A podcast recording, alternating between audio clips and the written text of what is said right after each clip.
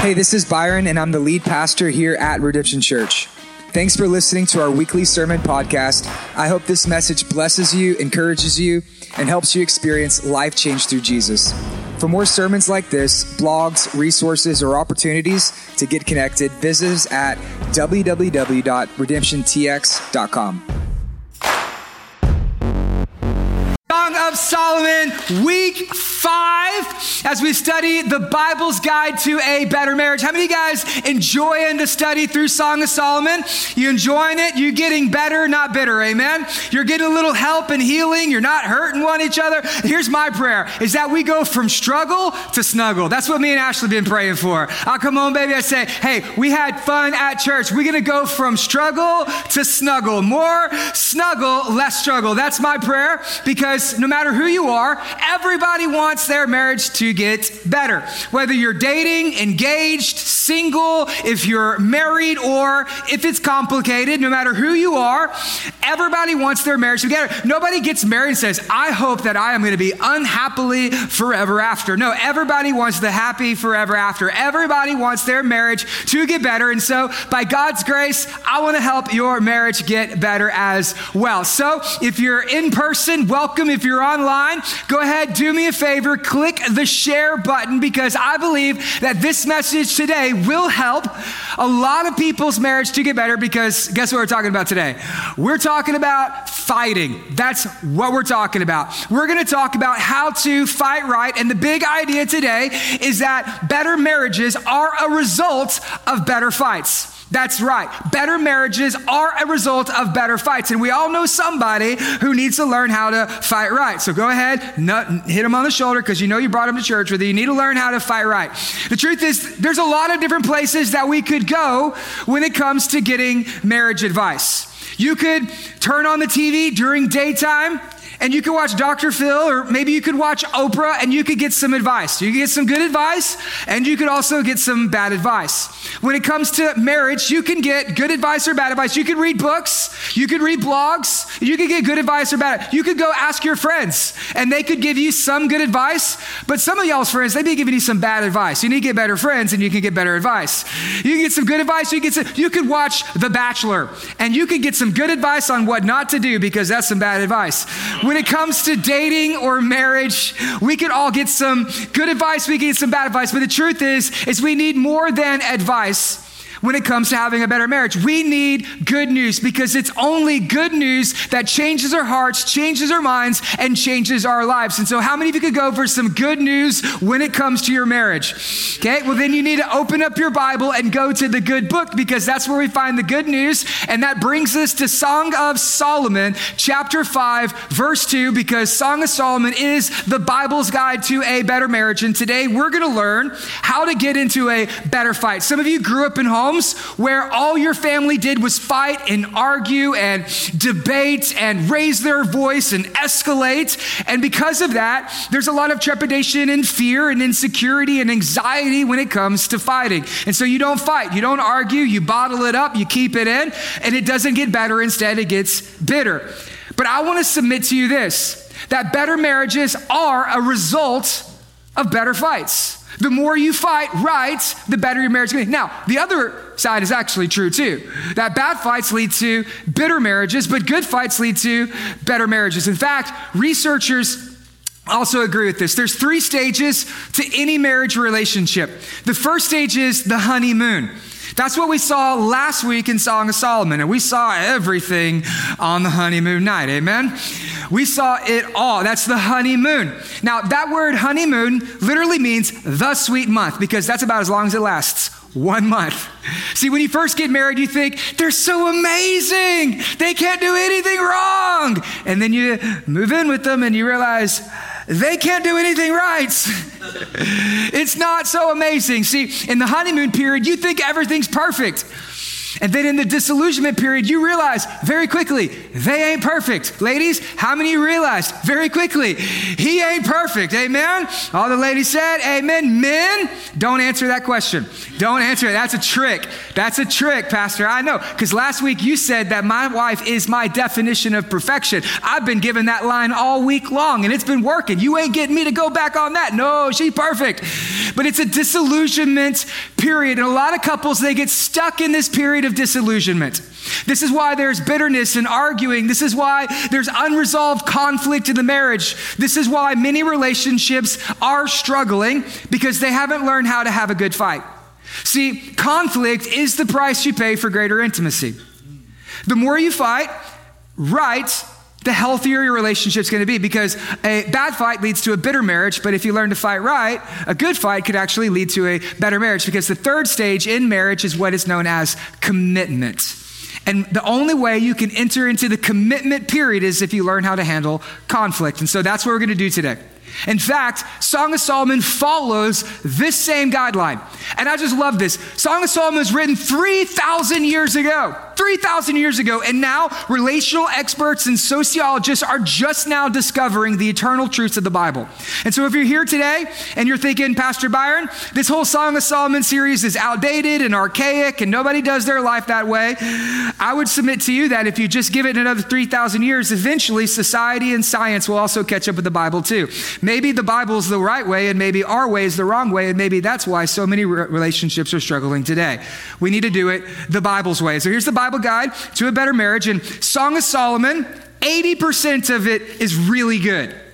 20% of Song of Solomon is them fighting. Doesn't that sound like your marriage? 20% of your marriage is you fighting? Okay, that's the way that it is in the Bible because the Bible is the most honest book that has ever been written.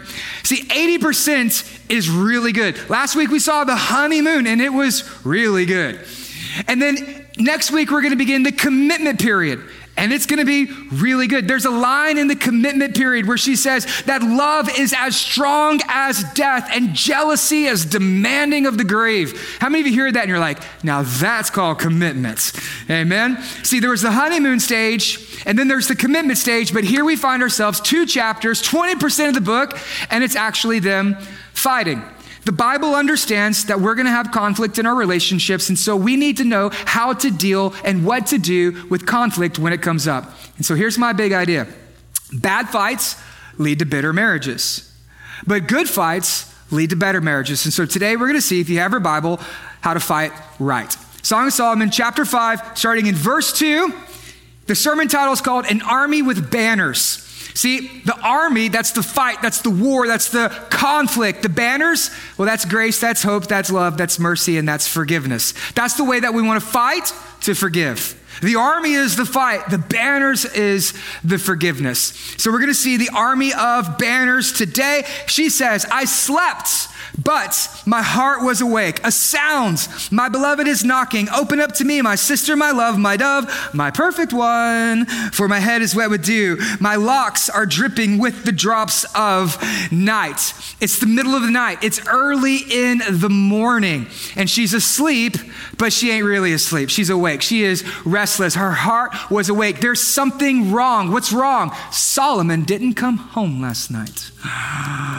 Uh oh, he's in trouble. So she's asleep, but she ain't asleep.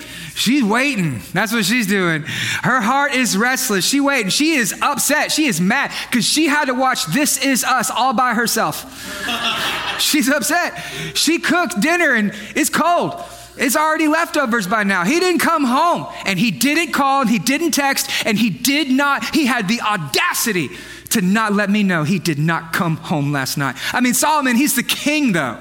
He's the king, right? I mean, he's things come up when you're the king, right? I mean, he, he's got responsibility. He's got some he's got some things that he's got to work on. He's got people that depend on him. He's the king. He can't just be stopping whatever he's doing and texting him, "Hey, babe, sorry, I'm gonna be a little bit late. I love you." He can't do that. He's the king, of course, right? No, he couldn't do that. So there, there there's a there's a fight. And then Song of Solomon, it tells us this: He comes home. And he says, Open to me, my sister, my love, my dove, my perfect one. What is he doing? He is laying it on thick. That's what he's doing. See, for Solomon, he don't know what season he's in though. He still thinks he's in the honeymoon season. He's about to figure out real fast honeymoon's over. He's in the disillusionment period in his marriage right now because he comes home. What is he wanting in the middle of the night? What does that sound like? My love, my dove, my perfect one? Let's just recap Song of Solomon so far. Song of Solomon, chapter 1, verse 2, the first words in Song of Solomon, she says, Let him kiss me with the kisses of his mouth. Mm, this is Bible kissing. That ain't French kissing, that is Bible kissing, right? The French, they stole it. Just like French fries and French toast, they stole kissing. That comes from the Bible. Let him kiss me with the kisses of his mouth. Next, she says, sustain me with raisins, refresh me with apples. Those are ancient aphrodisiacs. Okay, what she's saying is get the chocolate and the Red Bull because we going at it tonight. She also says, Put your left hand under my head, put your right hand to embrace me. This is make out position. Shoot, baby, shoot. That's where they're at. This is Song of Solomon. And then last week, what we saw is this your two breasts. I love that the Bible mentions there was two of them. it would be weird if it said, only one of them, no, two breasts are like two fawns, the twins of gazelle that graze among the lilies. What he's saying is, I am on a nature walk and I'm looking for some baby deer. And then last week she said this, I'm going to read it with a straight face and I'll let you figure it out. She says this She says, Let my beloved come to his garden and eat its choicest of fruits.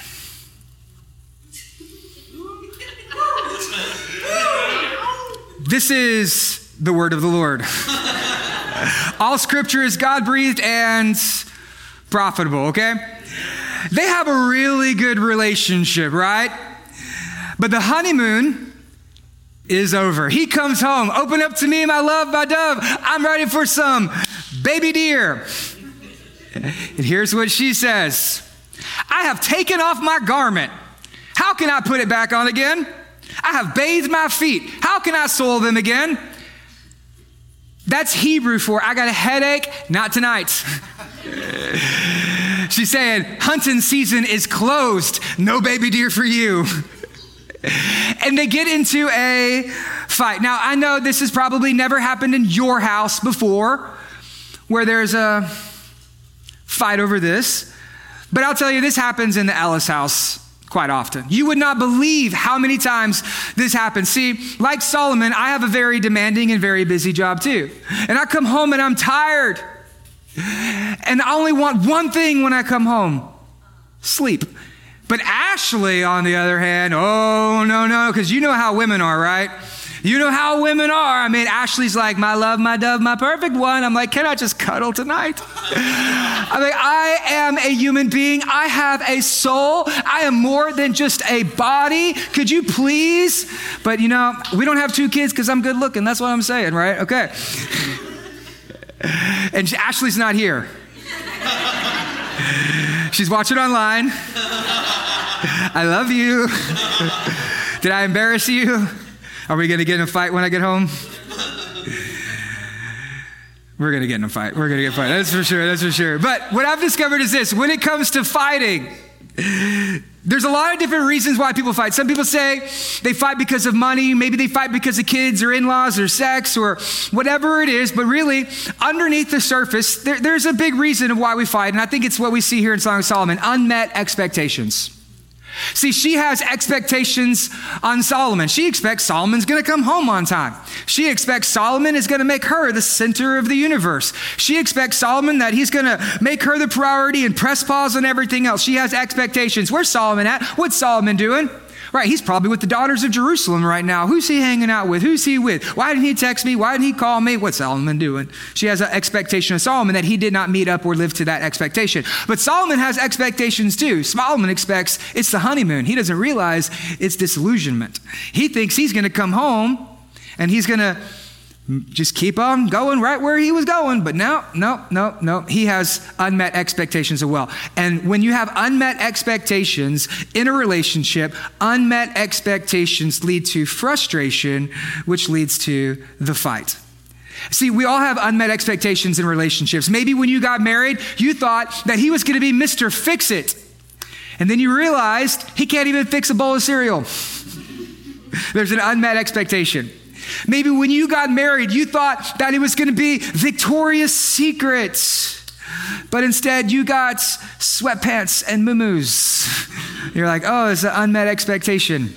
Maybe when you got married, you thought that he was going to pay all the bills and he was going to work a budget, and then you realize he has to take off his shoes just to count to 10. There's an unmet expectation that you had. Maybe you thought there was going to be Bible studies in the morning. Instead, he takes the boat out and goes fishing. There's an unmet expectation, and unmet expectations lead to frustrations, which leads to the fight. But I'll tell you this a lot of the fights that we go through could easily be avoided or mitigated if we would learn to do one thing if we would learn to communicate better. That's it. If Solomon would have just said, Hey, babe, working late, love you, sinned, probably wouldn't have had a problem. If he would have just learned how to communicate better. So, a lot of the problems we have is because we don't communicate very well. And here's the important thing you need to know that your expectations and your frustrations, communication is the distance between the two of them. See, a lot of times, the reason why your frustrations are so high is because your communication is so low. The reason why your expectations are here and your frustrations are here is because there's a big gap between your communication, your expectations. If you would learn to communicate your expectations, you will lower your frustrations in the relationship. This is why it's so important for you to make time to sit down, have honest conversations with your spouse because the gap between expectation and frustration really is communication. When I'm doing premarital or postmarital counseling with a lot of people, there's a lot of unmet expectations that they've been bottling up and they've been storing and they have not been telling their spouse. And so everything that spouse does is just increasingly more frustrating to them because they're not communicating the things that are going on inside of them. The gap between the two is communication. So here's what I want you to do I want you to go home today after you put the kids to bed, or maybe over lunch, wherever you're at. I want you to ask your spouse, and if you're dating, I want you to ask your dating partner this question What unmet expectations am I not living up to you? Have the conversation. What are you expecting out of me that I am not living up to you? Have the conversation. And I can guarantee you this if you have that conversation, the rest of this sermon is going to be really important for you to pay attention to because you will get in a fight. you will get in a fight. So, what I want to do now is I want to use Song of Solomon as a case study, as an example, as a Bible's guide to a better fight. And I'm going to give you five ways, according to Song of Solomon, for you to have a better fight because good fights lead to better marriages. And better marriages are a result of better fights. And so we're going to learn from Solomon and his wife how to have a good fight. So if you're taking notes, I want you to write this down. This is the first thing that we see. The first way that you can have a better fight is to respond instead of react. I want you to respond instead of react. What did they do? They reacted. A lot of times our fights get worse because we react out of our frustration rather than responding out of love. And so when it comes to getting a fight, we want to respond with love, not react out of anger or frustration. We want to respond rather than react. Here's what we see I arose. So he's knocking on the door. He gives up, he leaves. Eventually she's like, all right, I guess I'll let him in the house. she says, I arose to open to my beloved, and my hands dripped with myrrh, my fingers with liquid myrrh on the handles of the bolt. I opened to my beloved. My beloved had turned, and he's gone. Where's he at? Where did he go? Probably went to go sleep on the couch. Ladies, you need to understand that when it comes to conflict with your husband, you are at a significant advantage. Okay, because your husband knows this that for him, if he wins the fight, he loses the fight. And he still sleeps on the couch. If he loses the fight, he loses the fight. And he still sleeps on the couch. For the women, you are in a significant advantage when it comes to fighting. And so we need to learn how to respond rather than to react. We need to learn how to fight right. So here's what it goes on My soul failed me when he spoke. I sought him, but found him not. I called him, but he gave no answer. The watchmen, they found me, they beat me, they went about the city. They beat me, they bruised me, they took away my veil, those watchmen on the walls. In verse 7, it talks about the watchmen on the walls. You read that and you're like, did she just get like abused? Is there some like CSI thing going on here? Do we need to get law and order involved? Is that not right? No, actually, no matter was it 3,000 years ago or today, it's not good to beat up the queen. So that's actually not what's happening. What's happening instead is this as she's going and she's looking for Solomon, she's realizing with every person she asks, with every turn of the corner, that she had done wrong by him.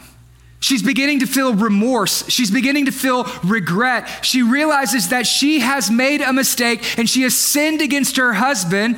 And as she goes about, she's realizing more and more, and her heart is broken, her soul is bruised. And it says that they have taken away her veil. Their relationship is in very, very big trouble because of the watchmen on the walls. Now, there is a researcher out of the University of Washington. His name is John Gottman. He's the lead researcher of the Gottman Institute, and he spent 30 years studying marriages. And after these 30 years of studying marriages, he can de- predict divorce with a 95% success rate. He can 95% of the time predict divorce in a relationship based upon what he calls the four horsemen of divorce. Now, we call them the, the watchmen on the walls, but he calls them the four horsemen on divorce. And he'll say that in 95% of the marriages, there's these four problems. And there's a lot of reasons people get divorced, but these four things are in every marriage, and within a 95% success rate, he can predict them. And here's what they are it's criticism, contempt, defensiveness, and stonewalling. All right, so first is criticism. These are you statements. You always, you never, you can't do anything right. I can't believe I'm stuck with a person like you. You are just like your mama. You are dumb. You are ignorant. You are a failure. That is criticism. These are you statements. This is when you begin to criticize the person rather than have a conversation about the problem. It's no longer about their behavior, it's now it's about their character and it's become criticism. That's the first watchman, that's the first horseman. The second one is what he calls contempt. This is criticism with body language. This is when the hand goes on the hip. This is when the, the, the, head starts bobbing and weaving on the neck. This is when the eyes roll in the back of the head. This is when the feet start stomping and the doors start slamming. That's called cr- contempt. You disgust me. I can't talk with you. I can't look at you. I can't stand to be around you. Is everything okay? Yes, everything is fine, right? That is contempt. The next one is defensiveness. This is when blame shifting enters in. I didn't say that. You're crazy. I didn't stop overreacting. Okay, you're making this way too big of a deal. It's not that big of a problem, right? I'm sorry I hurt your feelings, but just so you know, if you add a but to the end of an apology, it is no longer an apology. That is called defensiveness and blame shifting, and it is a watchman or it is a, a horseman. And the last one is this stonewalling, aka the silent treatments. This is when you just give up, you give in, you don't talk to them anymore. You're not fighting because you're not talking that you just roll over, you give them the silent treatment, you give them the cold shoulder. The, the pillow next to you is cold because well, you don't let them in the bed, just like Solomon's wife, lock him out of the door, say, I don't want to talk to you, I don't want to have this conversation, I give up, I give in, it's over. And then pretty soon, when you build the walls between the two of you, you allow the horsemen or the watchmen to come in and beat you, to bruise you, and to take away your veil, and it'll bring devastation within your relationship. Now, think about it. Marriage is the only relationship where we can treat people like this and think it's going to make it better. Have you ever noticed that? Marriage is the only relationship where we come to this conclusion that if I hurt them, they'll love me more. And that's what happens when we react instead of respond. What we do is we hurt the people that we love the most. So often, what we're doing is we're hurting the people that we actually love the most. And the closer you are to somebody, the easier it is for you to hurt them. Have you noticed this? Like, criticism just doesn't work. I mean, how many of you at work, right? How many of you, when your boss is just laying into you and just like, I can't believe you, you messed up again, you know, I'm gonna fire you, how many of you come home at the end of the day and think, man, I love my job? I'm just so blessed to have this job. God really provided a great job for me. No, you're looking for a new job. How many of you, when you're hanging out with your friends, if your friends are gossiping about you, if they are, you know, backbiting, if they're getting you in trouble, how many of you are like, I have wonderful friends? No, you're like, I'm joining a small group because I need to get some new friends from redemption. That's what I need. I need me some new friends. How many of you, whenever somebody, you're driving down the road and they cut you off in traffic and they give you the finger, how many of you think, thank you for telling me I'm number one? I just needed that word of encouragement today. Thank you, Barnabas. How many of you are thinking that? No, you're like, if I didn't have this R bumper sticker on the back of my car, I would tell you where to go, brother. I would give you instructions, directions, straight. No, that's what you're doing. But yet, when we come home, we think if we hurt them, they're going to love them. We think that if we are going to criticize them, that it's going to change them.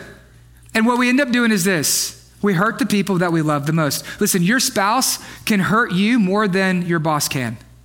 Your spouse can wound you in places that no friend could ever wound you because you've opened up your heart to them, you've let them in, you're more vulnerable with them than anybody else, and you've allowed them to enter into a place where there is great trust.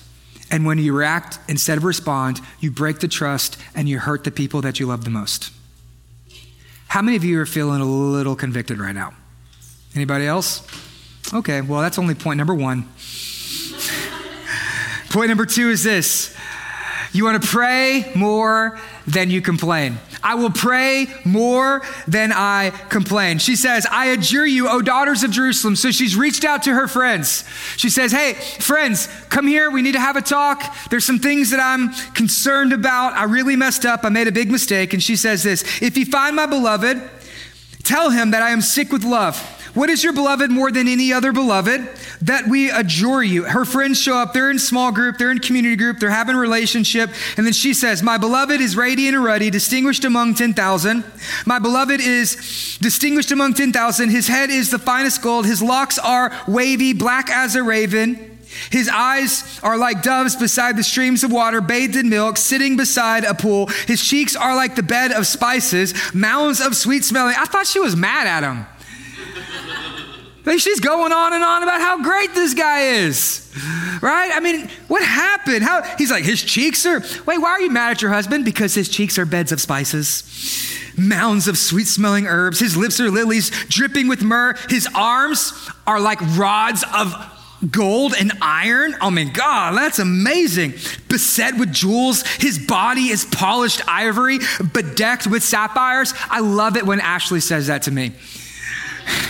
Ashley's like, Your body is bedecked with sapphires. I'm like, Thank you, I think.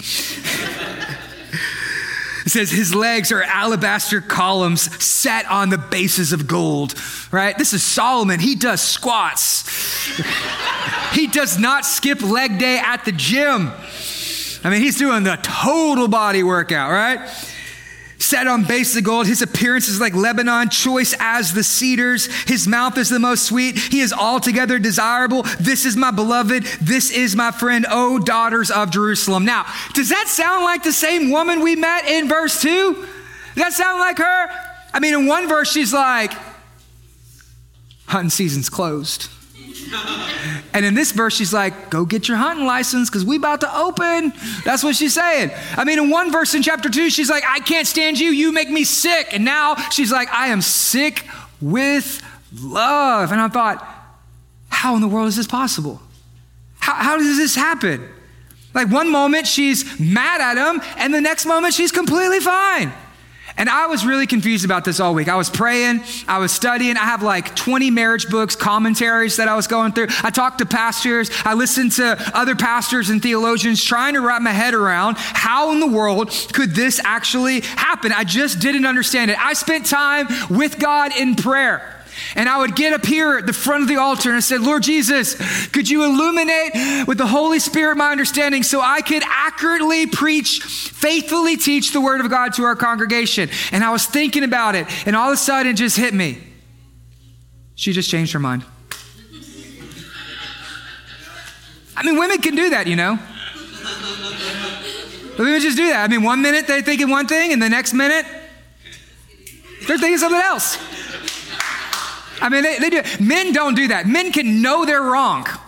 And they'll be like, I'm not wrong, I am right. And they're dogmatic, strong headed, strong willed, and they can straight up know they're wrong, but they ain't gonna admit they're wrong. She just simply,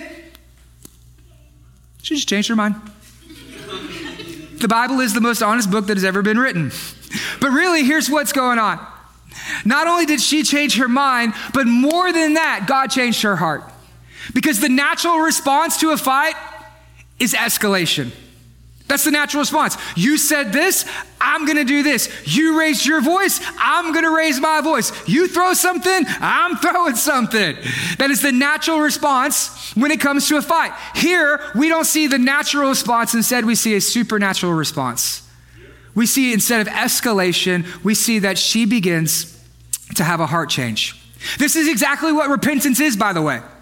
Repentance is a change of heart. The word repent in the Greek is metanoia, which means a change of mind, a change of heart, and a change of directions. Repentance looks like this. All of your life, you're headed towards sin, you're living apart and separated from God, and you're making decisions and actions and choices that are not congruent with the teaching of the Bible. And then you stop and then you have a change of direction. It's a change of heart. It's a change of mind to where now you're living in light of God rather than living in light of selfishness and sin. She was being selfish and sinful towards her husband. She has a change of mind. She has a change of heart, change of direction, and it has a change of attitude in the relationship. See, you can try to change your spouse's mind, but it only happens if God is able to change their heart. There's a lot of people, they think that if I could just fix them, if I could just change them, then everything's going to get better. Listen, you cannot change them. You cannot fix them. You can do everything that you want. You can argue until you're blue in the face, but unless God changes their heart, you're going to be in the same situation, have the same fight six months later. See, it's not about just trying to change their minds. That's what we think in a fight. We're like, I have to change their mind. I have to change their mind. I have to win the fight. I have to win the argument. No, you want to win their hearts. So you can try everything you want to change their mind, but unless God changes their heart, then there's not going to be any resolution that comes to that conflict. How many of you discovered complaining really helps? Anybody discover that? Like it just really it works so good when you complain about your spouse to your spouse. That really helps. Men, don't you love it when your wife nags you? How many of you love it when you come home and the first thing they do is just tell you everything that you've done wrong and everything you need to fix, and here's the baby, go change the diaper and paint the outside of the house wall. And you're like, if you don't do it in time, you're wrong. How many of you love just being nagged by your wife? Right? How many ladies, how many of you love it whenever your husband comes home and he turns on the TV and he ignores you? How many of you love that? Does that make it better? Doesn't that make it so much better? Yeah, that doesn't work either. You know why? Because complaining doesn't change. Complaining doesn't change the situation. This is what I tell our staff all the time. I said, you can complain about it or you can pray about it. And if you ain't prayed about it, you have no right to complain about it. Right? You want to try to change their mind? No, you need to let God change your heart. This is why prayer is so important. This is why this entire sermon series, I've been telling you to do three things to read your Bible together, to go to church together, and then number three, to pray together.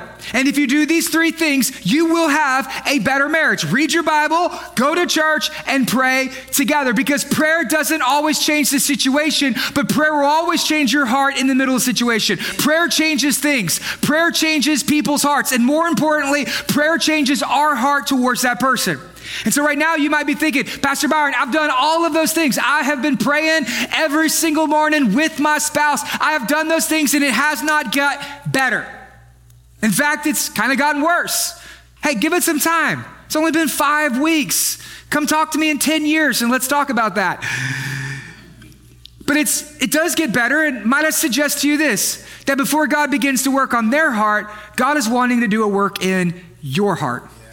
God is wanting to work in your heart. When I pray for my wife, I'm doing it because I want to be in relationship with her, and I'm not just looking for the results of the prayer.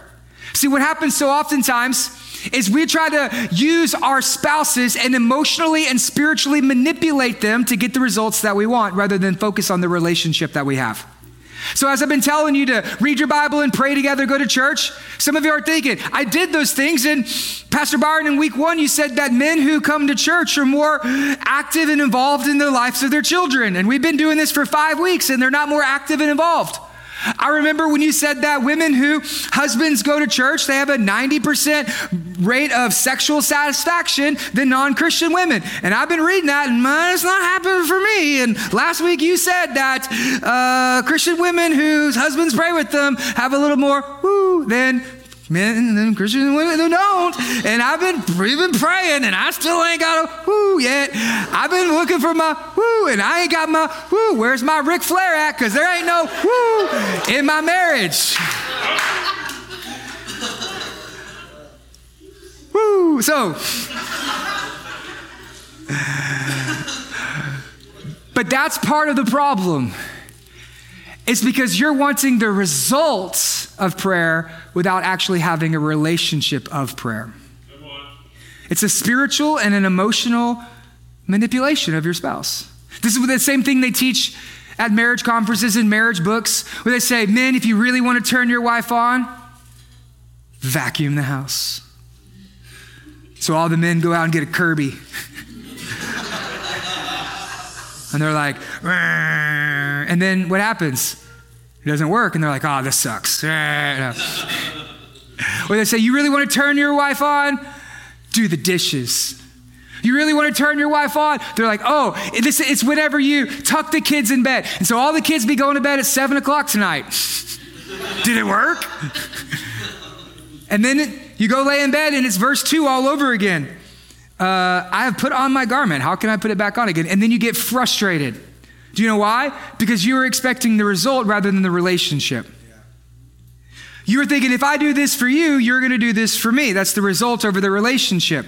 You're trying to change their minds rather than praying for them and allowing God to begin to change their hearts.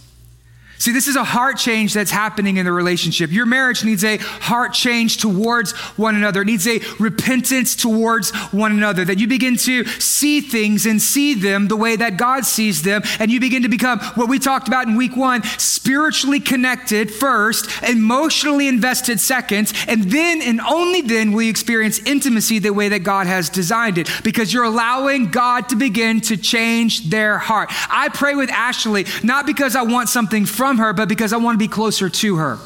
And the more that I pray with her, the more I want to serve her, the more I want to bless her, the more I want to be with her because the shortest distance between two people is prayer. And so if there is a distance between the two of you, then you need to get alone with God and you need to pray instead of complain.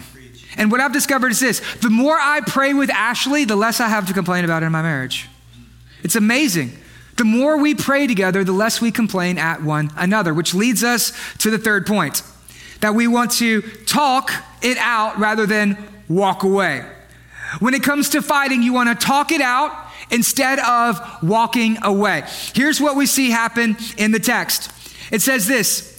Where has your beloved gone? O most beautiful among women, where has your beloved turned that we may seek him with you? Then she responds, My beloved has gone down to the garden of the spices to graze in the garden to gather the lilies. I am my beloved and he is mine. He grazes among the lilies. I believe that this is her way of apologizing to her husband. She recognizes that he's gone. She knows where he's at. And so she takes the initiative she lays down her pride. She admits that she was wrong. She goes and she finds her husband. And this is what she said I am my beloved's, and he is mine. What she means by this is, I have wronged you. I have sinned against you. My heart is towards you. I am sorry. Will you forgive me? And then she says, My beloved is mine, that he forgives me, that he welcomes me, that he loves me. And there's a forgiveness that happens. She goes and she talks it out. She goes and she tells her husband what she has done wrong. And this goes both ways. Men need to do the same thing for their wives as well. To honestly admit whenever they've made a mistake and do whatever it takes to be able to make it right. That we want to talk it out instead of walking away. So here's what I want to do I want to give you nine nevers for a fair fight. Because here's the goal the goal is not to win. I don't know if you know this or not, but if you win, you lose. Okay, the goal is not to win a fight. Either you both win or you both lose. That's all that there is. That we, we don't fight to win, we fight to forgive. that we want to bring forgiveness into the relationship so that way we can begin to love one another so the marriage can actually get better. So here's what I want to do I want to give you nine nevers in a fight. How many of you like UFC? Do we have any UFC fans in the room? Any UFC fans? Okay. Whenever the UFC first started, like in the 90s, there was no rules. It was basically just beat the mess out of each other. And there was like bloody noses and like broken arms, and everybody's hitting below the belts. I mean, it was not good. And eventually, they were like, yeah, we need to get some rules in this because people are dying. We need to figure this out. So they got a referee, they got some rules, and then all of a sudden, it's become one of the most successful sporting industries in the entire world. I mean, people are making like millions of dollars for fighting. Okay, it's become successful. I want to help you put some rules in the fight so that way you can become successful when it comes to your fight too. Here are nine nevers. I'm going to go through them fast. You can take a picture on the screen or you can take notes. Let me give you nine nevers for a fair fight. The first one is this never speak rashly. Right? Don't just say something without thinking about it. No, you want to be calm, cool, and collected. Never fight in public. This is huge. It's awkward for everybody around you, and it makes the matters worse when you get home. Never fight in public. And especially, never criticize your husband publicly as well. It's really bad whenever a man does it to a woman publicly but internally, it does something very humiliating for the man as well. So make sure you never fight in public. Number three, never use your kids, period, point blank. Don't argue in front of your kids. And don't use your kids, especially as leverage against your spouse. Because children are blessings, not bargaining chips. So do not use your children. Never say always or never, or you will always never win always. Does that make sense? Never say always or never because you'll never win always never if you always say never or always. Do not never always say never. Never get historical. When you get hysterical, let's be honest, you get historical. Right? When you get hysterical, you get historical. And all of a sudden they're getting in trouble for things that they did in the eighth grade. And you're like, that was so long ago. Like you become an archaeologist digging up old bones. Don't do that. Don't get historical. Keep it on subject. Never raise your voice. Definitely never raise your hand. And never be sarcastic, because that helps, doesn't it? Never go to bed angry. How many of y'all do the toe thing? Do you know what I'm talking about? The toe thing? Hey, don't tell me you don't know the toe thing. I mean, me and Ashley can't be the only couple who has, it's like an unwritten rule in relationships. When you go to bed angry and you're laying in bed and you're on, their, on your side and they're on their side, and then there's the demilitarized zone in the middle. This is my side of the bed. That's your side of the bed. And if your toe crosses that line, we are fighting tonight, right? So for me, Ashley, Ashley's allergic to apologies, okay?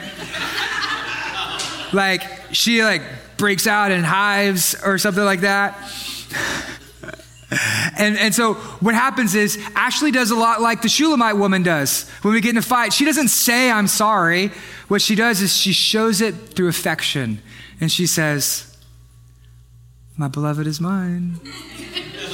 And that's not what she does. What she does is we'll be laying in bed and she'll do the toe thing. I'll be like,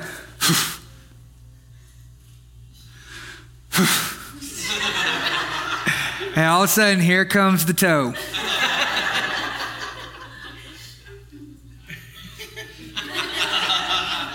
And I say, Get that toe away from me.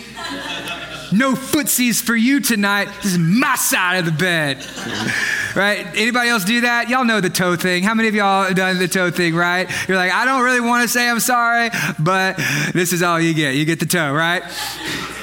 But there's something really important about that. Actually, Paul says this in Ephesians chapter 4, verse 26. He says, Do not let the sun go down on your anger, lest you give the devil an opportunity in your life. Unresolved conflict is an open door for the demonic in your marriage.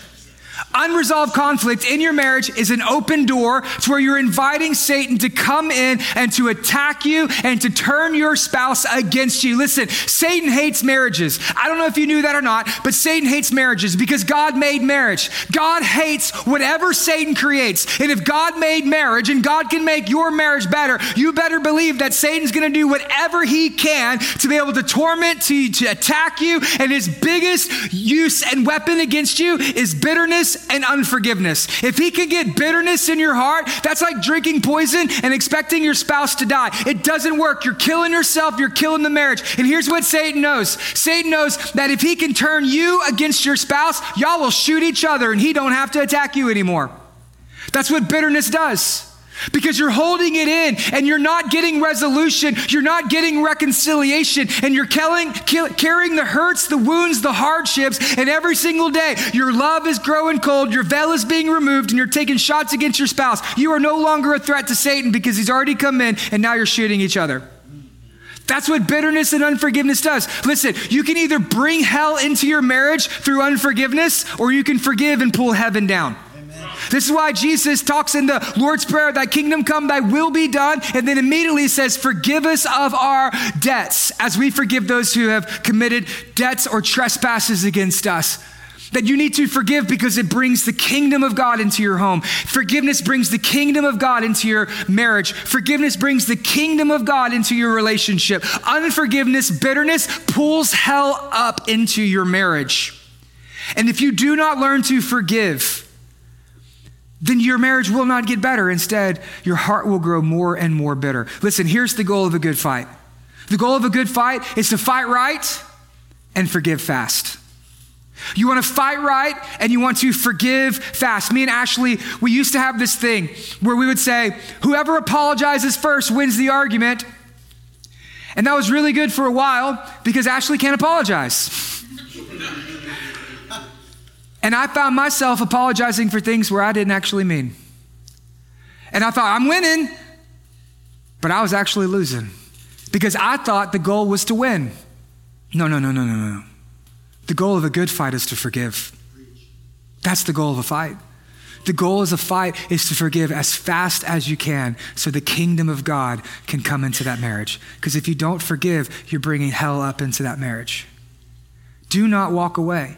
Stay talk, have the conversation, learn to forgive one another, which leads to number four I will focus on the good and not the bad. Are we feeling a little bit better by now? Yeah, it's picking up a little bit, right? I'm gonna focus on the good, not the bad. You are beautiful as Tirzah. How many of you think that's an interesting statement? She said, I'm sorry. And he says, You are beautiful. Right? This is because it's a supernatural relationship that they have. It is not a natural. See, naturally, when someone says, I'm sorry, we think, aha, here's my moment. Let's go to town. They're weak. They're vulnerable. I can win now. That's not what he does. That's not what he does. Instead, she says, I'm sorry. And he says, You are beautiful. You are as beautiful as Tirzah, my love, lovely as Jerusalem, awesome as an army with banners. Turn your eyes away from me, for they overwhelm me. She's crying right now. Someone asked me earlier this week, they said, Byron, when did you know that you wanted to marry Ashley? And I would love to tell you it was after this wonderful date. I would love to be able to tell you that it was because of the way that, you know, she serves and prays. I would love to be able to tell you, I just, I just knew it. But actually, I knew it because we got in a fight. And I made her cry. And I realized, I don't want to make this girl cry anymore. And I had a choice to make. Either I could find somebody new to fight with, or I could spend the rest of my life fighting with her. and I wanted to fight with her because her eyes overwhelmed me. It goes on and it says this Your hair is like a flock of goats leaping down the slopes of Gilead. That's familiar, isn't it?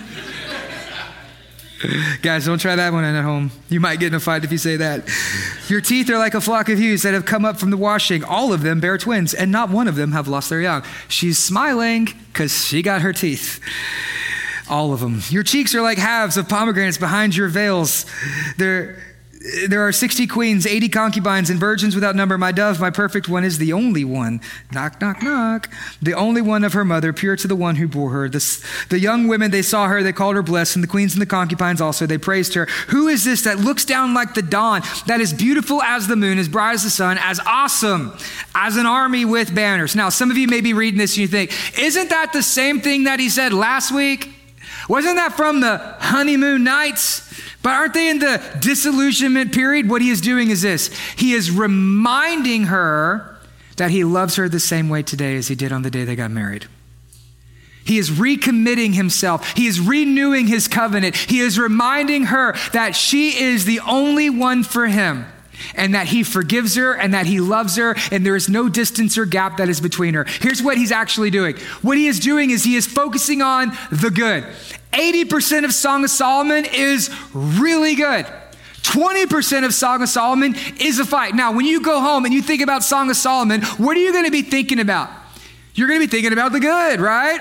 You're going to be thinking about, let him kiss me with the kisses of his mouth. His left hand, his right hand embraces me. That's what you're going to be thinking about in Song of Solomon. But you didn't know that there's actually 20% of this book was them fighting because they focused on the good, not the bad. Listen, 20% of your relationship will be you spent fighting.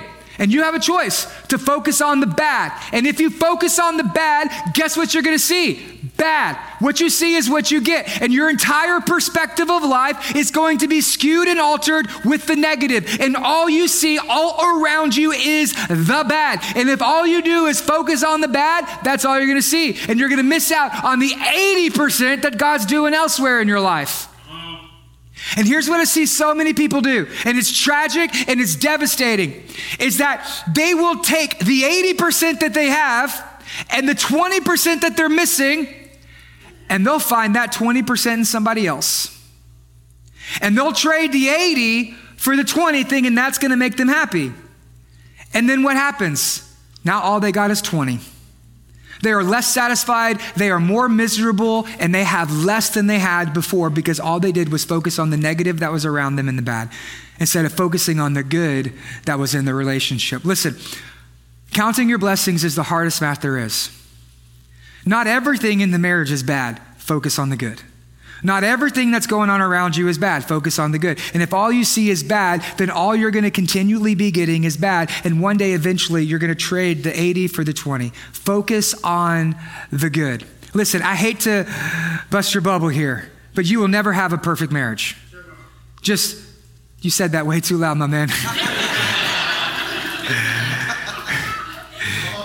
you will never have. That's a good man. You will never have a perfect marriage.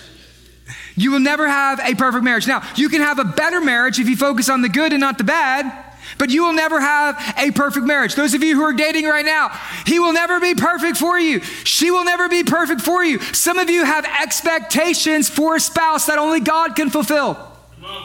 See, that's why your expectations and frustrations are so high. It's because you're expecting something out of your spouse to complete you. Ain't no man gonna complete you. Ain't no woman gonna complete you. They ain't that good.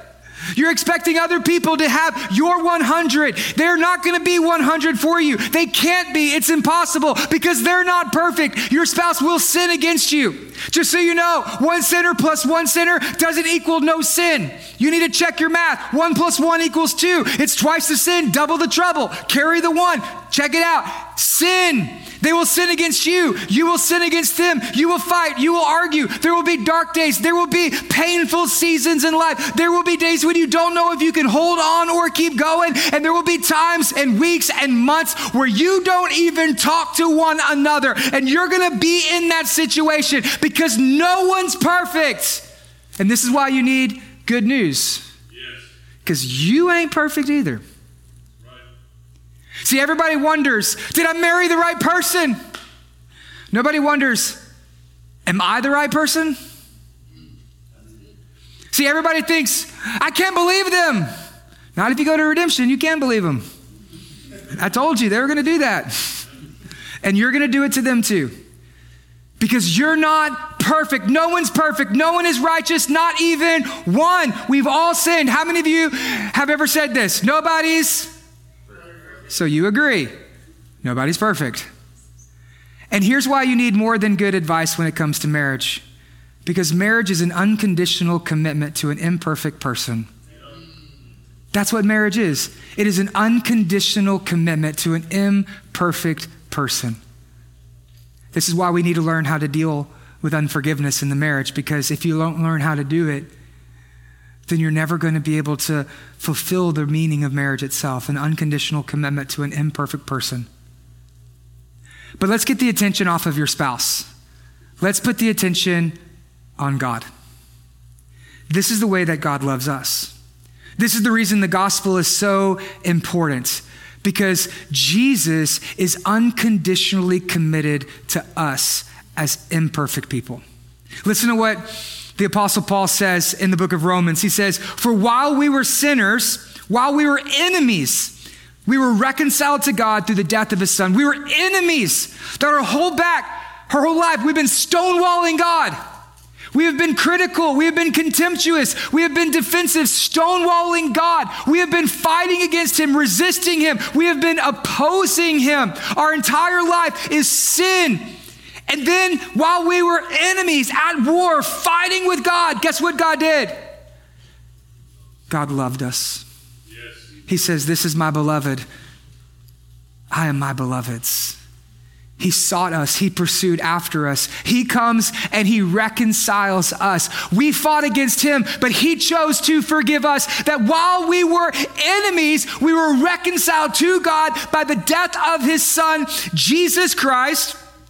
Much more. Now that we are reconciled, we're one, we're together, we're relationally equal, we're here together with Him. We shall be saved in this life. More than that, we also shall rejoice in God through our Lord Jesus Christ, through whom now we have received reconciliation. That through Jesus' death and his death on the cross, we have received a reconciled relationship with God. And here's why this is so incredibly important for you Jesus died the death for sin so you don't have to kill your marriage. Because Jesus died for that sin. Yes, their sin was bad. Yes, their sin was wrong, but there is a forgiveness that is possible. And Jesus actually died for it so you can lay down your weapons, you can pick up your banner, and you can start to forgive because Jesus is our army with banners.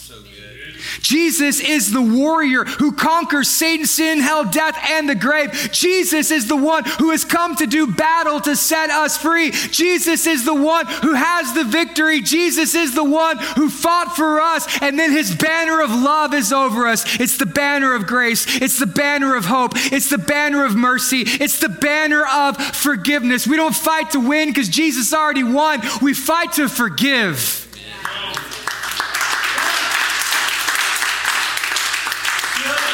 This is why better fights lead to better marriages because it reminds us that we're not perfect and that He loved us anyway. And yes, they're not perfect either, but I'm going to love them the way that Jesus has loved us. And if you do this, I know what I'm asking, I know it is really hard, but if you do this, it'll lead to number five. It'll get better instead of bitter. There's three stages to the relationship there's the honeymoon period, there's the disillusionment period, and then there is the commitment period. And for the rest of Song of Solomon, they're going to be moving into the period of commitment. And here's where we see the commitment begins. I went down to the nut orchard. You can go listen to week one if you want to know where that's at. Look at the blossoms of the valley to see where the vines had budded, where the pomegranates were in bloom. Before I was aware, my desires set among me the chariots of my kinsman, a prince. The fight is over. And now all of a sudden, her desires are awakened within her. And she goes and she begins to contemplate and think about her relationship. And here's what she says We had a decision. We could either let conflict destroy us or we can allow it to make us better. And we chose to work it out instead of walk away. And now, because of it, our relationship is healthier and flourishing now than it had ever been before. See, bad fights lead to bitter marriages. A bad fight's when you try to win. A good fight is when you forgive. Good fights lead to better marriages. And because of this, their marriage actually got better. And this is what I was telling you at the beginning. Better marriages are results from better fights. Some of you think the whole goal is to not fight. That's not the goal. The goal is to learn to fight right and forgive fast. And your relationship, your marriage will indeed get better. So here's what I want to do. For those of you who are married, if you're watching online, if you're married, I want you to hold your spouse's hand.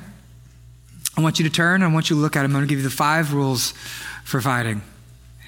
I want you to repeat after me. I will respond and not react. I will pray more than I complain. I will talk instead of walk away. I will focus on the good and not the bad. I will get better and not bitter. Better marriages are a result of better fights. And so the goal is not to win, the goal is to forgive. Now, some of you today, as I'm preaching this, you recognize that there is a spiritual connection between you and Jesus that is needing reconciliation as well. That as you're hearing this, you think, I want that for my marriage. But the truth is, God wants something better for that. God wants that with Him. God wants you to have this relationship with Him, so much so that He sent His Son Jesus to die on the cross in your place. Your sins were so grievous that Jesus had to die for them. And God willingly paid that price. And you recognize it most within the context of marriage because husbands know that they have sinned against their wives. Wives know that they have sinned against their husbands. And you recognize that the reason that there is fights and wars between us is because there is sin and there is selfishness. You understand this. And so not only do you need to forgive your spouse, but God to forgive you. And so if you're watching online or if you're here today, I want to encourage you to give your life to Jesus, to surrender your life to Jesus because as you do, you will notice that if you seek first the kingdom of God, put God first in your life, then everything around you is going to become different as you seek the Lord first. And so I encourage you, if you're watching online, click the button. If you're here in the room, our prayer team's going to come forward. They want to pray for you. So we're going to worship, sing, take Holy Communion. And then as we dismiss, we have a prayer team that is going to be here to pray for you.